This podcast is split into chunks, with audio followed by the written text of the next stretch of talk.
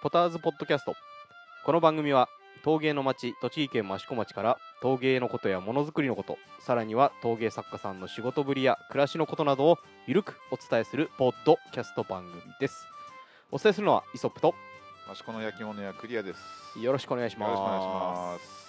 えー前回の配信から早4ヶ月、長い、長いね。えー確か前回の最後の頃に、えーなるべく月1で撮ろうよっていう話をしてたと思うのですが、そうです。えーなんだかんだでなんだかんだですえー4ヶ月経ってしまいました、ええー現在はですね、えー11月の4日、四日。えね、ーですね今年もあと二ヶ月。そうですねもう10、はいもうあの確かに梅雨時に撮ったと思うんですけど前回そうでしたね。ええちょっとあの蒸し暑かった記憶がありまえっ、ともう夏を通り越して あの。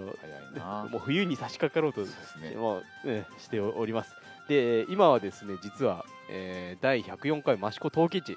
真っ最中。真っ最中。しかも今は、えー午後4時半、半。えーまさに、えーテント村の中から、お客さんが少なくなりかけたこの夕暮れ時のね。そうですね、はい。えークリアさんの、えテントーテントの中で、えーまったりと。ろ録音収録をしております、はい。えーとですね多分途中でお客さんがちょっと来ちゃったりするとね。あのプチッと中断あるかもしれないので、はい。その時はああのお客さん来てクリアさん何か売れたんだなっていうのを させていただければ。むしろむしろ来ていただかないと困るシチュエーションなんだけど、そうですね。本当はね。えーえーと今日は冬秋の陶器市の4日目、明日が最終日はい。ですね、うん。えーまあ、えー3連休の、えー一番最後の日ということもあるので、まあ、やっぱり一昨日昨日、まあ、初日はまあいつもですけども、2日目3日目、えー土曜日日曜日がやはりお客さんのピークだったんじゃないかなっていうところで、昨日すごかったです。昨日。ええそうですね。なんか昨日昨日私ちょっと,、えー、と家族で、えー、陶器市ちょっと回ったんですよ実は、で、えー、とそこから、えー、と真岡にうちの嫁さんの実家があるので、はいはいはい。えー真岡の実家にうん。行ったんですね、うん。そこの、まあ、道すがらは、うん。まあ、あの地元民なんで、うん。裏道を駆使して、はいはい。何の、えー問題もなく、うん。えースムーズに行けたんですけど、うん。そこからこう夜、はいはいはい。えー益子に帰ってくるときあー。うわあのえ帰ってくる時？えー実はう、ん。あのーこの時期、うん。えー、とモテギでツインリンクモテギでスーパー GT があったんですね、その帰りのお客さん。なるほどと今度陶器市から帰るお客さん。で両方こう詰まるっていう。そうあそうだそうだ。俺昨日帰る時七重の周辺もすごいそうそうそうすごかったここが混むのと思うそうそう。そうか。普通ねあのー他から夕方に益子に入ってくる道は特に混むことはないんですけど、はいはいはい。えーで益子の街の中も、うん。あの宇都宮方面はいはいはい岩瀬方面、うん。えー茂木方面そっちに行く道は混むんですけど逆に入ってくる道はうん。うんでそんなにそうですよね。混まないんですけど、そうそう。うん。なんかそっちもこう茂木から益子を経由して、なるほど。えー宇都宮方面に帰ったりとなか真岡方面に帰るお客さんでごった返して大渋滞だった。なるほどね。うわうわこれすごいなっていう。確かに。帰るまで昨日すっげえ時間かかった。そうそうそうそう。そうなんですよ、ね。えーまあそんな、はい。えーそうですね。今日はそのピークもちょっと過ぎた。過ぎた。ねえー4日目の夕暮れ時の、はい。えー陶器市会場からお送りしております、はい。でここはですね、えー、恋を岩下広場さん、えー、と何回か前の、えー配信でも陶器市の時はクリアさんはここで出してますよっていう話したと思うんですけど、はい。えー今日はその、えー、恋を岩下広場のはい。主、主ね。主でいいのかな、えーボス。主。マスコのホープです。そうですね。あの、はい。ゲストに、えーはい。お越しいただいております、はい。えー岩下生徒、えー何代目でしたっけ？えっ、と六代目になります。6代目の、えー岩下宗明さんはい、どうも。よろしくお願いします岩下で後でこす。れ拍手のやついいとこ入るんでしょこいや、えーそうなんですと入れま特に入れません。あれ、はい。あのー、ね、えっ、と、トキッチの忙しい時に わざわざあの来てもらってあの、はい撮っております。あのー、吉田君、よろしくお願いします、ね。よろしくお願いします。すいません、いつもいつも何かいろいろご迷惑をかけたり、いえいえ。ええあのーご迷惑をかけることの方が多いと思いますが、いえいえ。どうですか、陶器市、ここ、えー、4日目になりましたけど、今回の陶器市は。ああ、そうですね。うん今回は、初日は比較的人が。あちょっと少ないかなと思ったんですけうんうんうん、どえっ、と2日目からははい。あのあいつも通りの陶器市だなっていう感じで、ははいい、あのー楽しませていただいてます。えーで、今日はやはりちょっとまったりとした感じで。ああそうですね、ええまあちょっと明日平日ってのもあるんで、ね、あうんの引きも早いみたいなんですけれども、はい。昨日なんかは結構遅くまでお客さんいいたのかな？そうですね。あのうちの前の道路も、うんうんえーそうそう両方両側車線うん。渋滞になってたのがええ。結構続いてたんで、うん。あ相当なお客さん来てたんだなと思って、はい、見てました。えー確か昨日が、えー、と韓国協会の発表で5万4千人。おおうん。と出てたので、はい。まあ、間違いなければですけど。えー確かそう見た気がする、ええまあねやばやっぱりこの3連休と,、えー、と都心からのアクセスの良さがはい。益子にある程度追い風になってるのかなっていうところはありがたいですね、えーあるとは思うんですが、えーとですね、まああの、なぜ岩下君をお呼びしたかというと、はい。えーと岩下君、実はこう来年の夏ぐらいに、えー海外進出されるということで、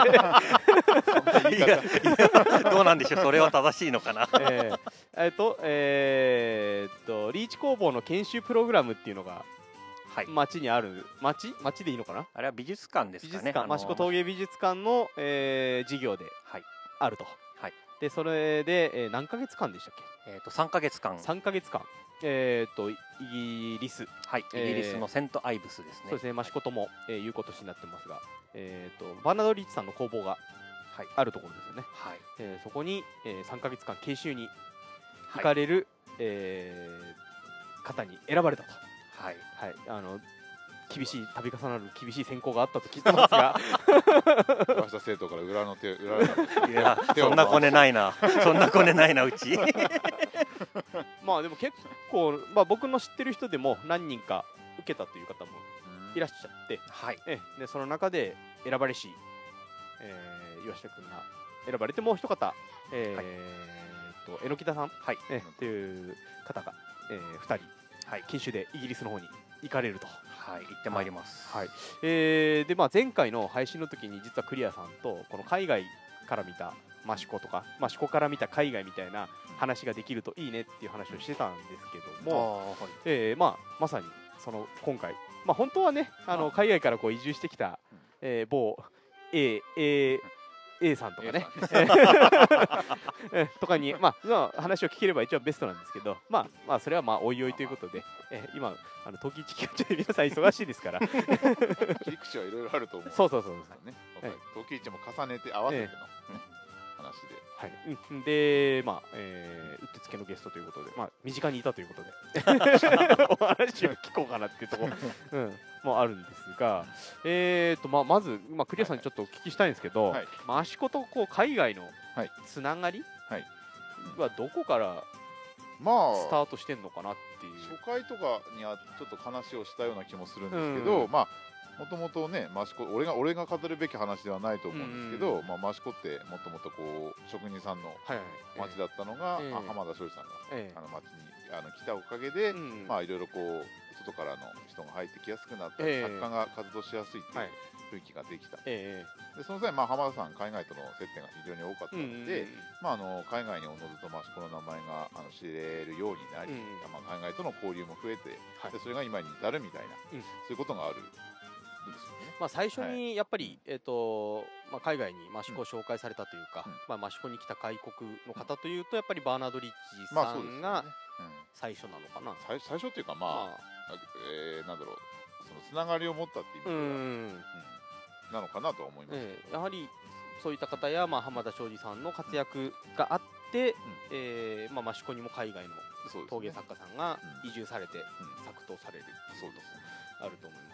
まああの普通に身近に、えっ、といらっしゃいますからね海外の陶芸家の方、まあ、益子であれこの人っていう人は大体大体ね。外外国の方は大体陶芸家さんだっていうことが多いですからね。えでまあ俺なんかまあ20年前に回しを来たわけですけど、ええ。まあ来た時にはもうすでに先輩のねえうん。あの作家さんたちがええ。海外との交流事業だったりとか、はいはいはい。まあ、そういうことたくさんやってたんで、うんうんうん。まあ、その上の作家さんたちとのあの付き合いの中で自分もおのずとはい。なんかそういう機会をたくさん与えられてきたっていうのは、あの非常に幸運だったかなとは思いますよね。結構お二方仲良くされてる海外作家さんと,、まあえー、と海外から来た作家さんとかいらっしゃると思うんですけど、まあまあまあまあまあはい。いらっしゃる君も結構いらっしゃいますあそうですね。あの一緒にこう流店やったええ。韓国の友達とか、えはい。まあ、あとはあの知人を通してあの、まあ、岩下のところに大きい窯があるから益子行ったら行ってみるといいよって言って紹介してもらって、はい。あの海外の方が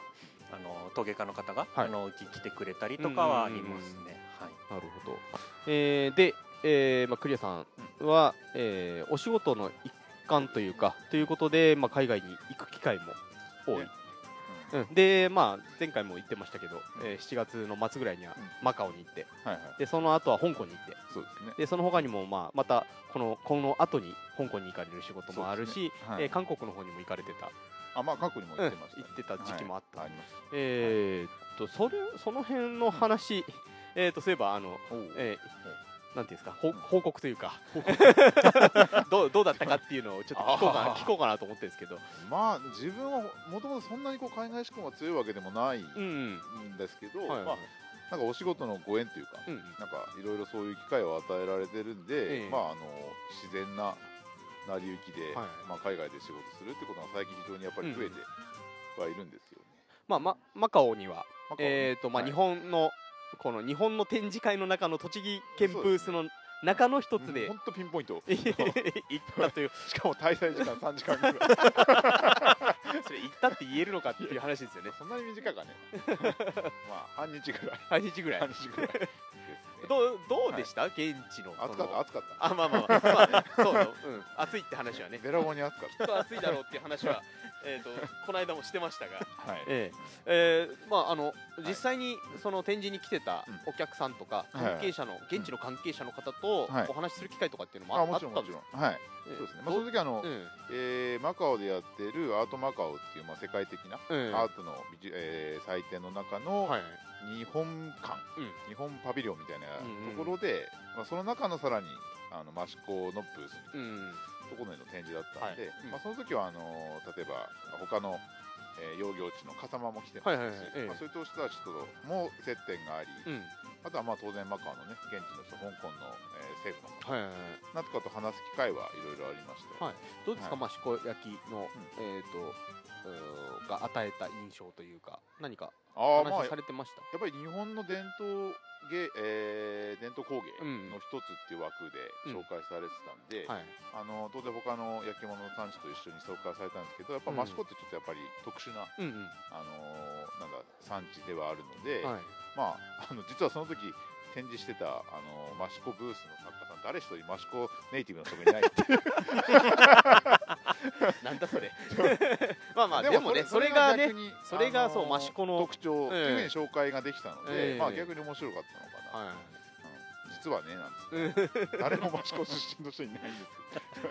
でもそれが益子なんです。いなるほど。そう確かに。そうう。ん、だそういう意味で特徴がね、うん、出たかなとは思いでその後は、ます。はい。えーと、まあげ激動の香港にも。行行かれて。でもあのね、ええ。まさかその企画が立ち上がったのは去年の年末ぐらい、はい。11月ぐらいうんだったんで、ええ。その時はまああののノリノリでというか、そうですねそうですね。いろんなうんこうつながりがあってこういう仕事ができるっていうのがすごうん。くこう気合が入ったんですけど、えまあ皆さんご存知の通りちょっとね情勢がーそうですね、非常に悪化してしまって、えーまあ。まあ、開催危うむとこまではいかなかったんですけど、うん。まあ、ちょっとこれどうなんだろうみたいな中での開催にはなりました、どうですか、はい。行ってみて。実際になんかちょっと危ない目にあああだったりとか。ホテルのすぐ近くで火がね。ねえ。そうあのねえっ、と行かれた方のはい。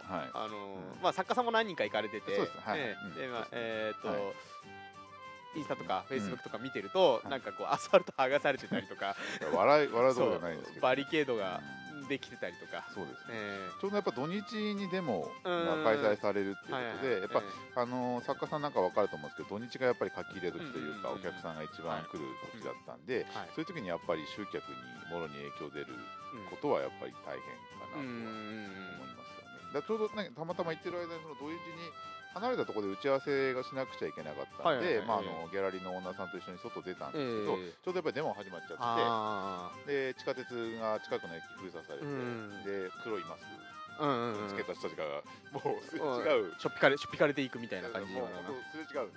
その時のなんか街のざわつき感あがあの震災直後のああななるほ日ど。本みたいな空気感がすごくて、えまあななんかねやっ市場自体市場自体なんだなっていう。うんあーあれはやっぱすごいなと思いましたね。まあ、うん。えー、と展示とか、はい。えー企画の方っていうのは、まあ筒があなくはもちろんもちろん。ええ行って。あの、まあ、今までいろいろやってきた中で一番スムーズうに、ん、何のトラブルもなあくただまあその集客だけがちょっと、ーうん。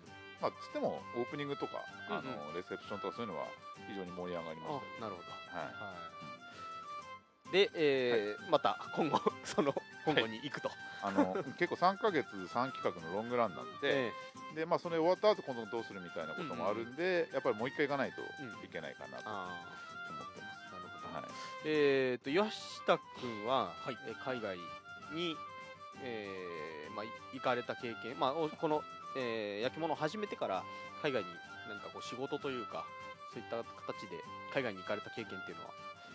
ありますか？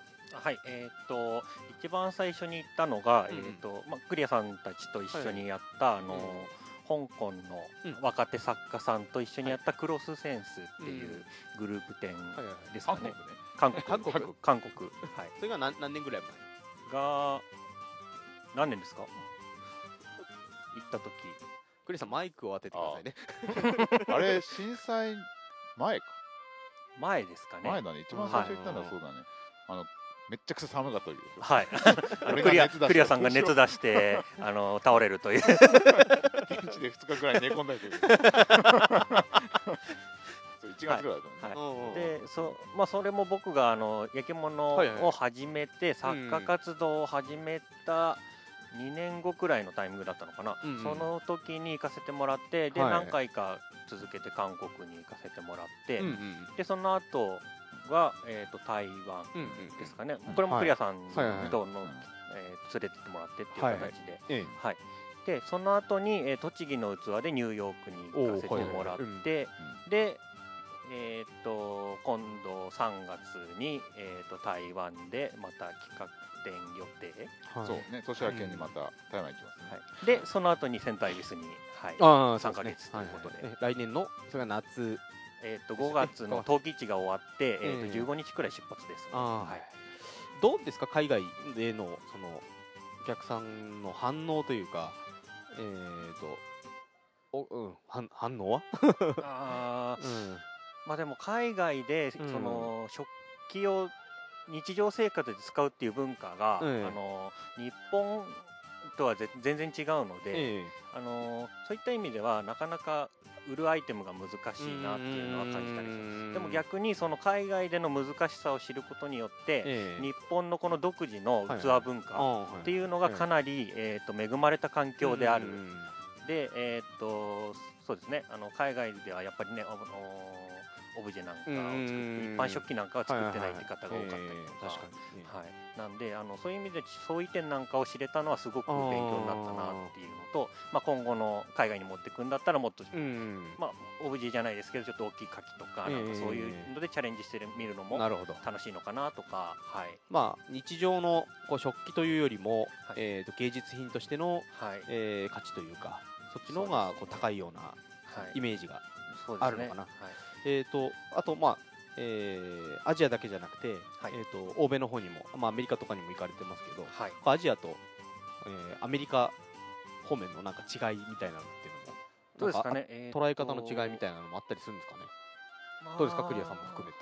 どうなんだろうねあそういえば全然ちょっと話飛んでいいですか？えー、いいですよ。はい。あの一昨日香港から連絡が来て大壺が売れたと。おー。あい10や万の。うん。やっぱじゃあやっぱりああれか、うん。あの大きいそのやっぱ芸術品に近いようなものの方が、なんか、うん。えっ、と刺さり刺さりやすいというか。でも僕もあの、うん。クリアさんたちと違う時にあの、うん。先輩作家さんにあの香港でのグループで誘ってもらった時は、本当に大きい牡蠣が、あこれ欲しいって言ってあこんなの売れるんだと思ってうん僕はあの正直ビビってあのまあ普段の器食器類とかうんちょっと小さい牡蠣とかはいまあ、ぐい飲みでもすごい気合い入れたぐい飲みを持ってって、あのうんまあ、それなりの値段をつけたものがい逆にそのぐい飲みが売れたりとか、うんなんかちょっとこだわりを持ったものとかなんかどっちかというと嗜好品がやっぱり売れるのかなっていう。なるほど。まあうん。ねあの日本だとこの陶器市見ても分かる通り、うんうん一般の人が一般に普通に買う、うんうんまあ、食器とかちょっとこう高めの器みたいなのっ普通にこう作家も作れるし、うんで買ってくれる人がいる、うんうんただ海外の場合はやっぱそうはいかないので、うんやっぱりそういうのを買う人って逆に富裕層、うんで富裕層が求めるもんっつったらやっぱりそういうちょっとこう付加価値の高いうん。アイテムになってくるのかなと。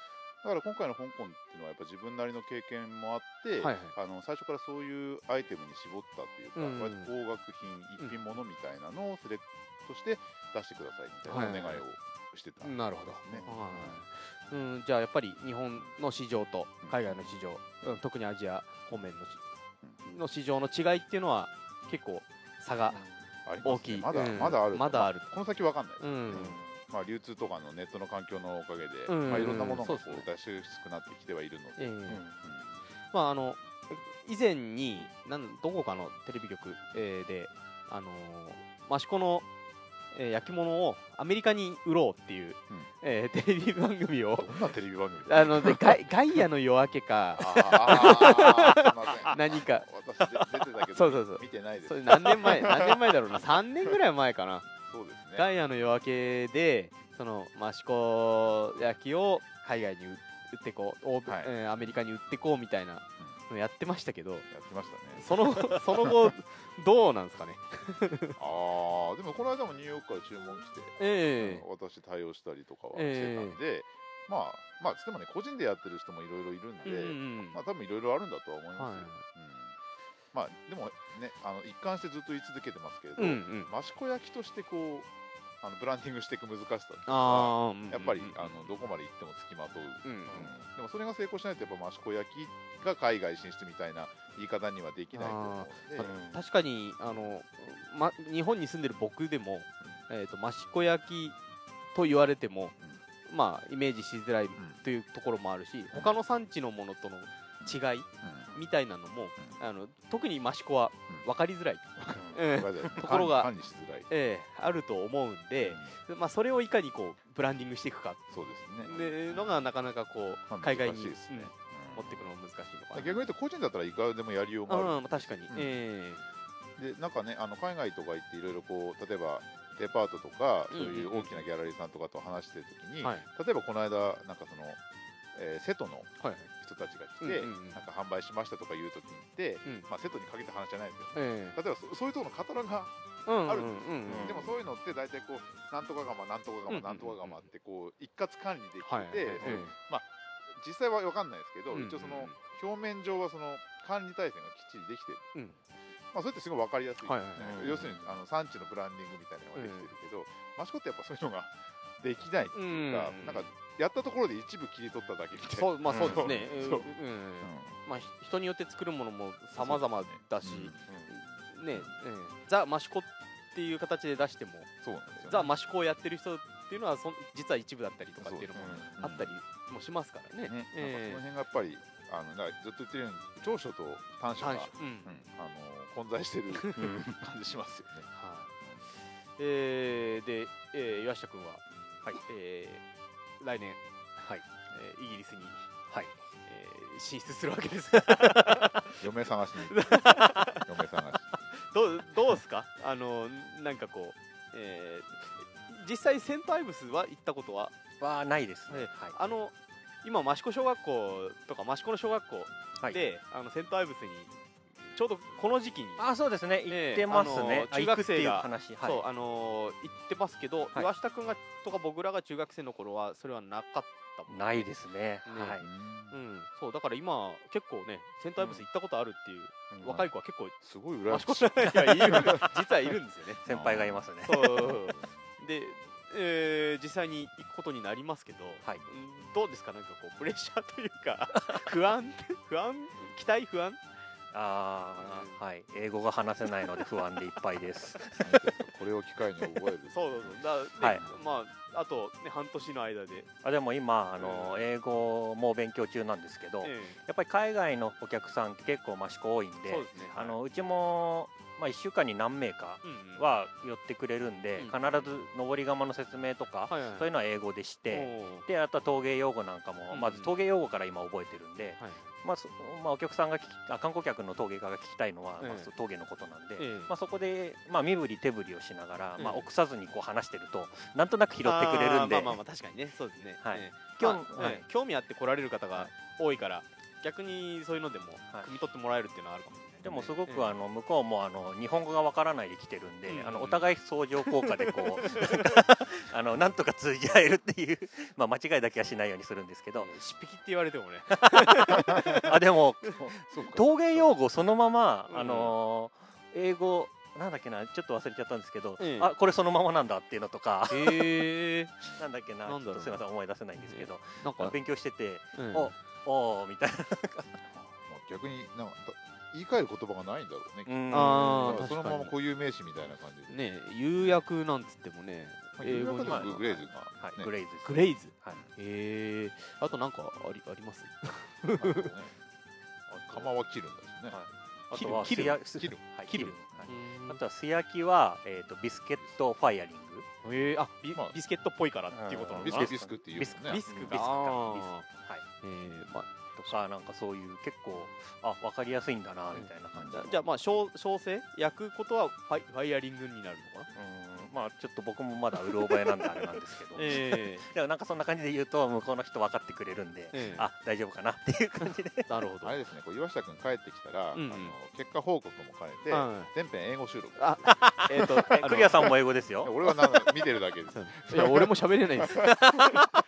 じゃあ英語のなんか独演会を してもらって。て。る、ええまあで、えー実際に、はい。えー行きますけども、はい。えーまあ、その、まあ、食文化とか、あまあ、気候とか、はい。えーまあ、あとはまあ仕事の仕方なんかも多分、そうですね、えーだいぶ違うとは思うんですが、はい。あのまあ、前情報でリーチ工房は棒引き、まあ、いわゆる益子のあの、うんうん。土もみをしてあの、はい土殺しをしてあの1個の塊から何個も作るんじゃなくて、えあのまあ、玉引きって言ってうんうん。1個のグラム数を測った状態でつ備えーはい付けて、はい。えでもうワイヤーで切ったらそれで1個みたいな、うんうんうんうん。で1個ずつ引いていくっていうのも入ってるんで、まあ、それの練習とかもしとこうかーうなとか。ーんはい。まあ、あとはあのフィッシュチップスが美味しいよって言われるんですけど まあ。他なんだろうなと思いながらドキドキしてるんですけど、まあいね、イギリスの食事はどうなんだろうっていう話も聞いたことあるし、ええ普通に美味しかった。あーうーん。中華料理とか美味しかった。ああのあれ？なんかねなんかあのよくよく聞くのが海外から入ってきた料理は基本美味しい。あ。で現地の食事はフィッシュチップス。現地のだから料理ってなんだろう？ねなパイパイとかじゃないですか。ーあーまあねパスチーとかもねあそうのそうそうパスチーセンターブスはねそうだよええ。すごい種類あるって言ってたよね。日替わりパスチーですかね。で挟んでフィッシュチップスみたいな。そうそう。丸くなる。丸くなるさらに丸くなって太って帰って帰ってくる、えそれだけは避けたいと思います。え まあ、うん、で、えー実際に行って、えー岩下君の作風がどう変わっていくかとか。あと人間がねどう人間がどう変わっていくか。あれ？隣にブロンドの。逆に何にも変わってなかったらなんかええー。あーまあどうなんでしょうね。ええ。ちょっとそのあたりもえ自分でもまあ期待してるところでありますけど。まあねあのまあ何よりねあのそんな機会ないので、はい。えーまあ楽しんできて楽しみながらはい。仕事してきていただければ、羨ましい3ヶ月もうちを開けねられるなんていやードキドキですよ。陶器市でその前に稼いでいかなきゃなんないんで。ああそうですね。まあうん。じゃあまああとはえー、と海外からお客さん、まあ、先ほども、えー、と週に1回か2回ぐらいは海外からのお客さん来るということでしたけど、はい。えー、と海外のお客さんはなぜ益子に来るのか。考えたことあります？深い深い質問。いやまあな なんだかんだ言ってやっぱりねその最初にも言いましたけどバーナード・リーチさんとか浜田さんの活躍によって海外に知られてるっていうのはあるとは思うんですけど、でもやっぱりねその、まあうん。海外の人にも限らない話ではあるんですけど、はいはいはい。ええ。やっぱなんかマシ外のから見ると益子って魅力的なうんうんところらしく、はい。うん岩下君はなんでだと思どうなんですか？でも本当にまあちょっと面白かったのがあの 外国人の方が陶芸のあの、はい。産地一覧みたいな、はいはい。あのちょっと旅に来た時にちょっと見せてもらったら、ええなんかあの名だたる六甲窯があって、はいはいはい。でなぜか益子がポツンって関東地方にあって。あれ？おこ益子 益子。みたいな。あそこと並んでるのみたいな海外ではみたいな。えー。それはちょっとびっくりしたのは地図。まあちょっとどんな地図だったか覚えてないんですけど、んうんそれ結構印象的でしたし、はじゃあやっぱり来た人がこうなんていうのかな周りにこう進めてくれてるっていうところが結構大きいのかな、うん。えー。まあ以前は結構あの欧米の方とかも多かったんですが最近はこうアジア圏の方もうん。非常にえーまあふえー日本に訪れるアジア圏の方が増えてるっていうのもあるので、えー、と益子にお越しになるのもアジア圏の方も結構、えーお越しいただいてますが、えーじゃあそういった形でアジア圏でもうん。かなり、えー、益子の名前が広がってきてるのかなっていうところなのかな。えー。まあ、その海外から益子にこう移住してくる人が多いっていうのがなんかやっぱりえ全て物語ってるっていうか、他の産地だとあんまなそんなにはないと思うんですよね。やっぱそのなんだろうこの街の空気感だったりとか、はい。なんか住みやすさだったりとか、ええ。なんか作家さんのライフスタイルだったりとか、はい。そういうものにやっぱり魅力感じるだと思う。単単純にこう文化的な価値とか、はいそのま焼き物の魅力だけだったら、うん。多分そんなになんかね、あのふーんで終わるかもしれないんだけどやっぱトータトータル的な魅力がなんかあるんでしょうね。はい。ね。ね。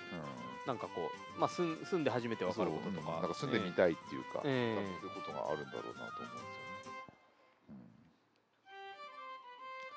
はい、えー、っと、そうですね、えー、っと、今、ちょっと音が入ったかどうかわかんないんですけど、えー5時を知らせる。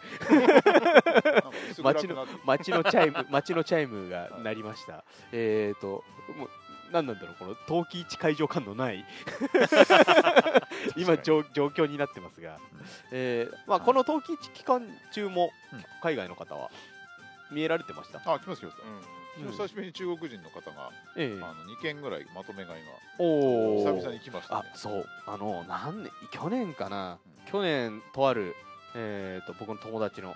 えーテントにフラッと中国の方が来て、えっ、とこれこのテントの一つ丸ごと買いたい。あ本当にそんな そんな。漫画みたいな。そすごいあの冗談でってたんですけどあったん。ですかそれ本当に。ででもやっぱりちょっと嘘か本当かわからないから、うん。で支払いは後だとかっていう話も、危ねえな。そう。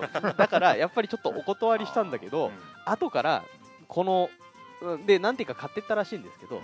このお皿を40個お願いしますみたいな。うん。注文が海外からメールできたとか、うん。ええっていう話もなる あったりとか、ほど。40個ぐらいだったら普通のあれだね。ええ。うん、なんかこう海外のお客さんからのうん。注文とかっていうのが岩下君やクリアさんのところ来たりもすることはあるんですか？俺個人ではそんなにはあれないだけどね。うん。僕もないですね。あんまりないはい。じゃあまあこれからはい。もしかすると、はい増えるかも。まだまだあのーね海外も片足も突っ込んでない状況なので これからですかね。まあね今後アジアの至る所であのバクが。見られるかも。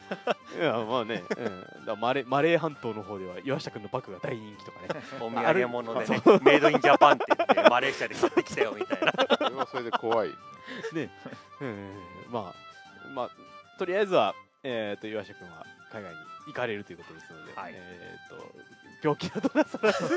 はい。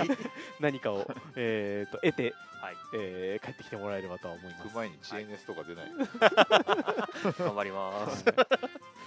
ねえーじゃあまあ海外、まあ、あとはねやっぱり、まあ、あの最初にも言いましたけど、えー海外から来てる、うん。えー海外出身の、うん。えー作家さんを捕まえて、そうです。ね。えーちょっと話を聞くのが一番なのかな。たくさんいますね。えー。で、えーまあ、冬季一会場からやってますが、冬季の一の話はほとんどせず。ここまで、まあ、最初最初ちょっとしたかな。最初ちょっとまあちょっとしたけど。クリアさんが売れたということで。ああそうそうですね。さっコき先ほどねね。始まる始まる直前に一つものが売れてましたけど、貴重な今日の一つね。えーはい。あのまあちょっと岩下くんの、はい。まあ、プロフィールというか、はい。っていうのもちょっとお話聞ければと思いますが時間大丈夫ですか？プロフィール大丈夫ですか、はい。あとちょっとだけ、はい。えーとまあ、えーこの岩下今宵岩下広場は岩下製陶さんの敷地内のはい。テント村なんですけども、はい。この岩下製陶さんはいつぐらいから？えー、とうちは一応慶応2年から焼き物関係はやらせてもらってるということなので。慶応というと江戸末期、はい、えー、と江戸末期です、うん。えー、大体150年前ですかね。まあ、ままさに益子焼が起こったちょっと後くらちょいですかね。うん直後というか。浜田さんとか来る前から。そうですね、はい。やってたってことなんですね。その頃はあの反応半島というわけでもなく。あでもうちは結構あまあ最初は最初はそうだと思います、うんうんうん。であの最初は大平町っていうところで、うん。えー、とやってたんだ近くの町でやっあの、うん。隣町みたいなところはいでやってて、はいはい。えでそこから、あのー流通の便がいいこっちに、うん。あの場所を移して。大平ってあのな七井というか、はいも茂木の、はい。茂木こっちから言うと茂木の手前というか、はい。あの羽賀富士のあるあたりがそうですね。あの大平。辺りに、あのうん。元が元でそこうでやってて、ん。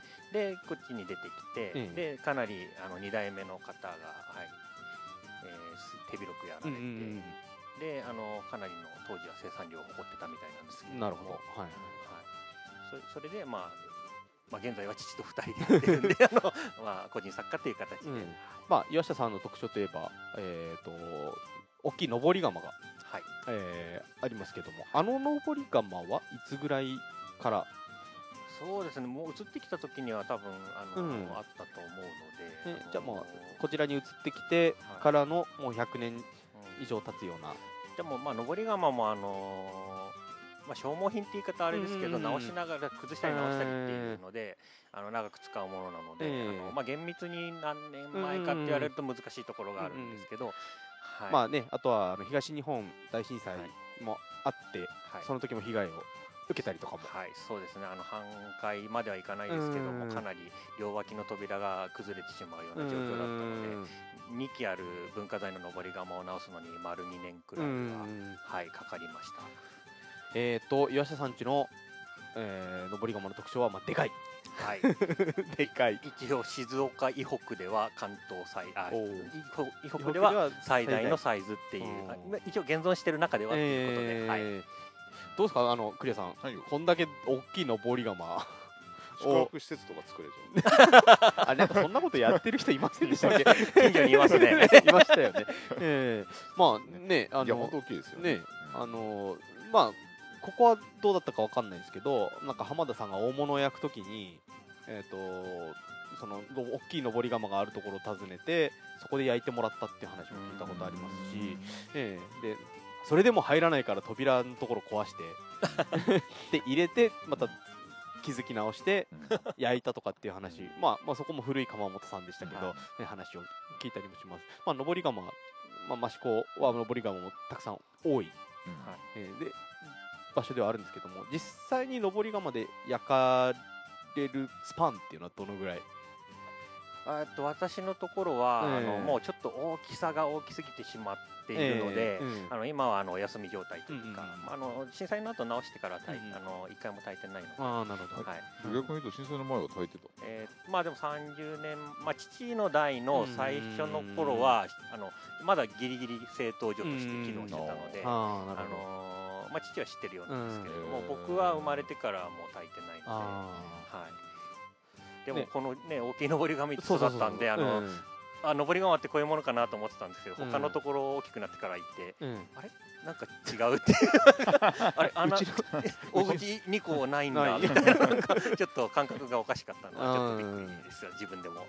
あれ物埋めて炊くってそうですよね。想像つかないね。はい。何部屋？何部屋あるんだ？一応当部屋ですね。じゅ10部屋。はい。ええだそれねそこに物を満杯に詰めてうん。焼くわけじゃないですか。炊き口2つあるしね どうなんですかね？い一部屋で2両米分くらいあるんですかね？笑っちゃった。えクリアさんとこで使ってる窯はガス窯電気窯えっと灯油と電気。東洋電気。でどのぐらいのサイズなんですか？えー0.3流米っていうんですけど、えちょた例えがちょっと悪いですけど大人が膝抱えてはい。入って、はい。蓋閉めてぴったりぐらい、ああなるほど。でえっ、と一部屋が2流米ぐらい。うん買えるんじゃないのかな。6, 6倍から7倍。そうですね。一部屋。一部屋がそれが10個あるってことですよね。はい。まあ僕の友達であの近所の村沢君っているんですけど、村沢君とこのあの震災で壊れる前の窯もた確か滝口は2つあって、あそこも結構大き,、はい村沢さんのとこ大きかったですよね、まあまあ、そこよりもさらに大きい大きい、ですねでまあ今とあの登り窯で益子で焼いてる窯元さんっていうのは本当少ないですまあよね、大釜はないよね。大釜さんというよりも個人作家さんではい。こうあのそんなに大きくないサイズの登り窯を焼くっていうことはまあうん。時たまありますけども、ね。はい。うん。まあでも本当それそれで一人で一人か個人でやれる規模のうん。うん。うん釜だから、うん。まあ、いつか岩下くんちの釜に火が入るのも見てみたいですよね。イギリス帰ったらすぐやるよ、やる気やる気いっぱいで。今から炊くから。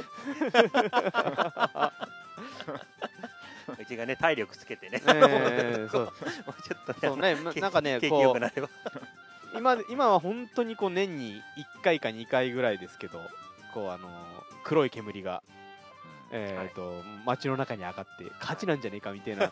だけど誰も実は騒がないっていう。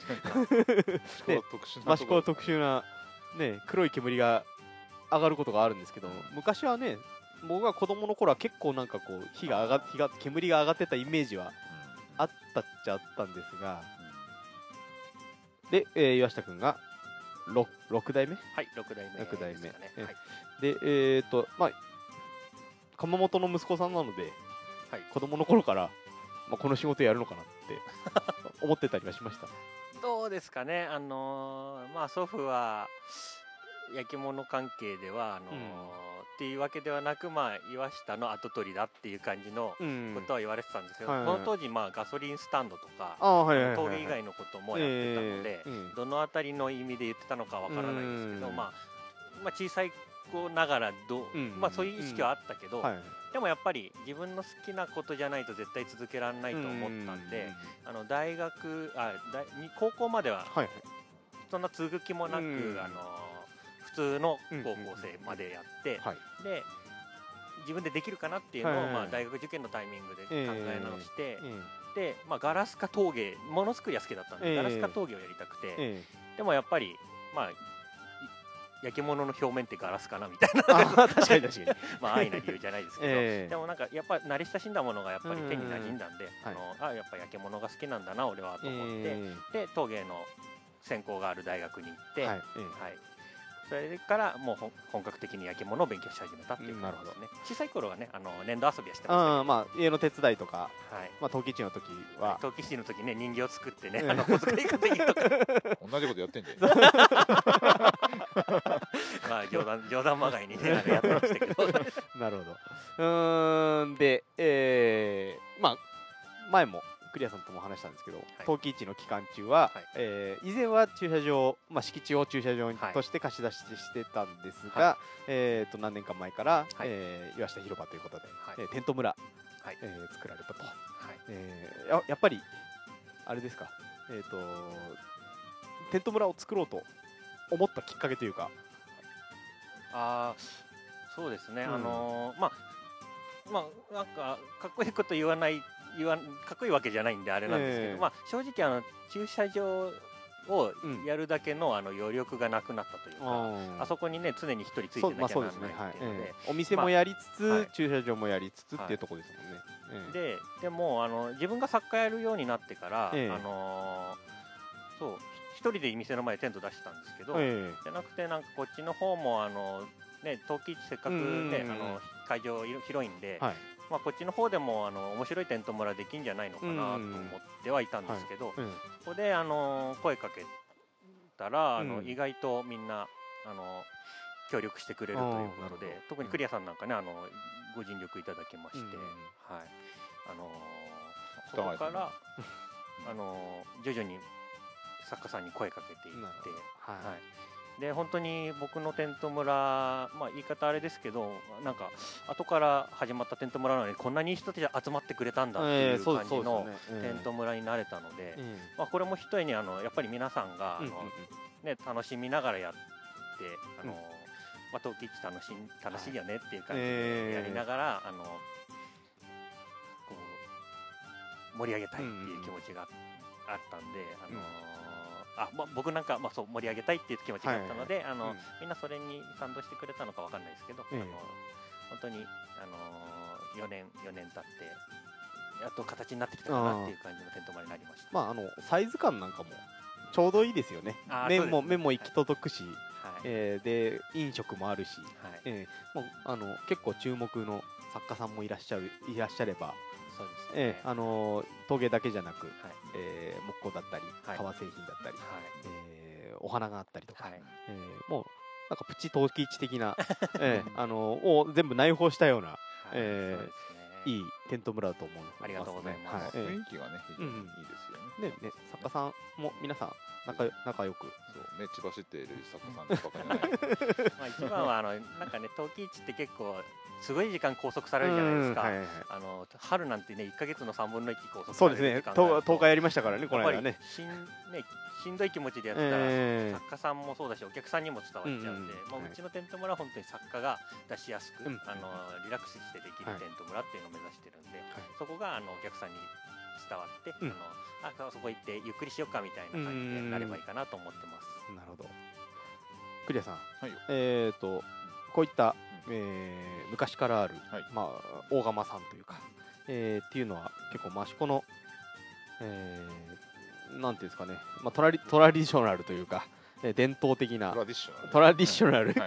あごめん英語の英語を習ってる人がここにいるから、えーこうね伝統的なものも守りつつこう、えー岩下君なんか特に新しいこう技法だとか、えーそういうものを、えーやられてますけども、うん。えーどうですか？お大釜さん。そして個人作家さん、この、えー融合というか。うまいこと僕もうまいこと言えないですけど。いやでも、うん。あのやっぱりほらあの俺なんかいくらあれこれやったところでやっぱりよそから来たうん人間なんで,、はい。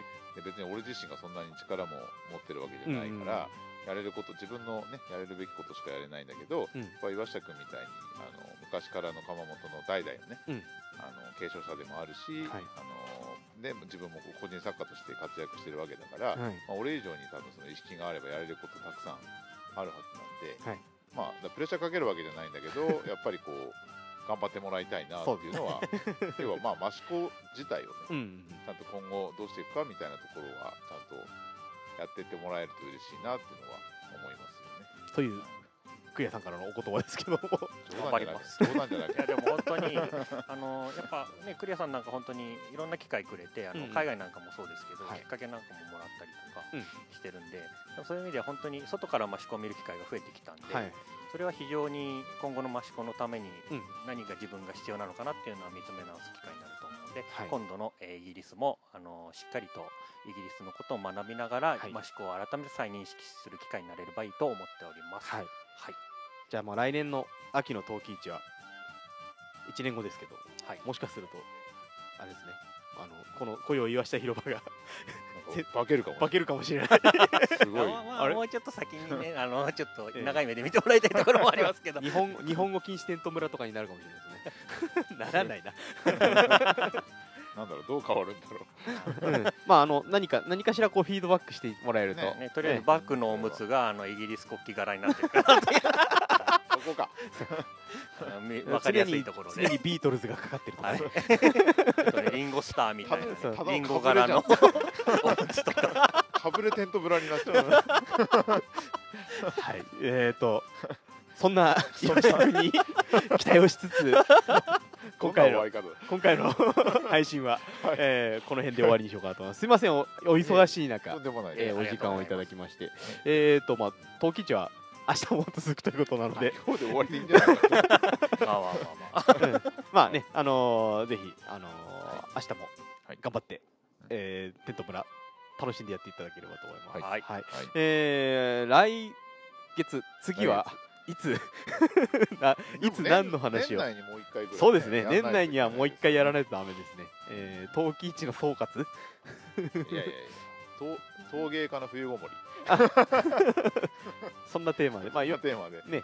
まあ、岩下君も今回出てもらったので、まあ、準レ次準レギュラーということで、次岩下君メインでいい そう あの今ね。日今月の岩下君いやいやいやあいいですね。そのそのコーナーいいですね。はいあの今月はロンドン行きに向けて何をし大丈夫こともあるかもしれない。細かい進捗情報を。そうですね、えーでまあ、はい。少なくとも、えー年内に もう一回は 取り取りたいなと思いますので思いますので、はい。ぜひまた次回も聞いていただければと思います。はい。はい、じゃあこんな形で、はい。はい、今回は終わりにしようと思います、はい。お伝えしたのはイソップとえー、益子の焼き物屋のクリアと岩下でした。どうもありがとうございました。ありがとうございました。ありがとうございます